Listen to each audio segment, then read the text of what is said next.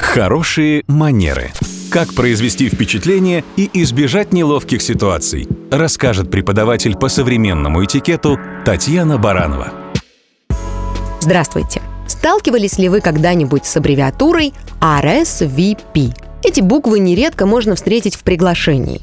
Дословно эти буквы означают с французского языка «будьте добры ответить».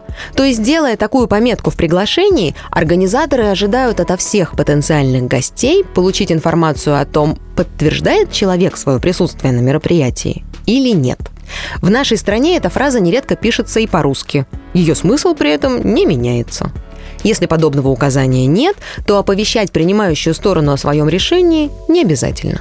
Зачем вообще это нужно?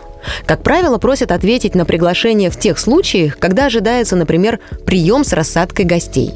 То есть организаторам нужно точно знать, кто будет участвовать. Если же проводится фуршет, то могут обойтись и без аббревиатуры RSVP приглашений. Из дополнительной информации на приглашении может быть указан желаемый для гостей дресс-код, необходимость иметь при себе паспорт, схема проезда или рассадки за столом и любые другие сведения, которые организаторы считают нужным донести для своих гостей. Учитывать пожелания хозяев в случае принятия приглашения очень важно. Таким образом вы выказываете им свое уважение. А ведь это и есть хорошие манеры.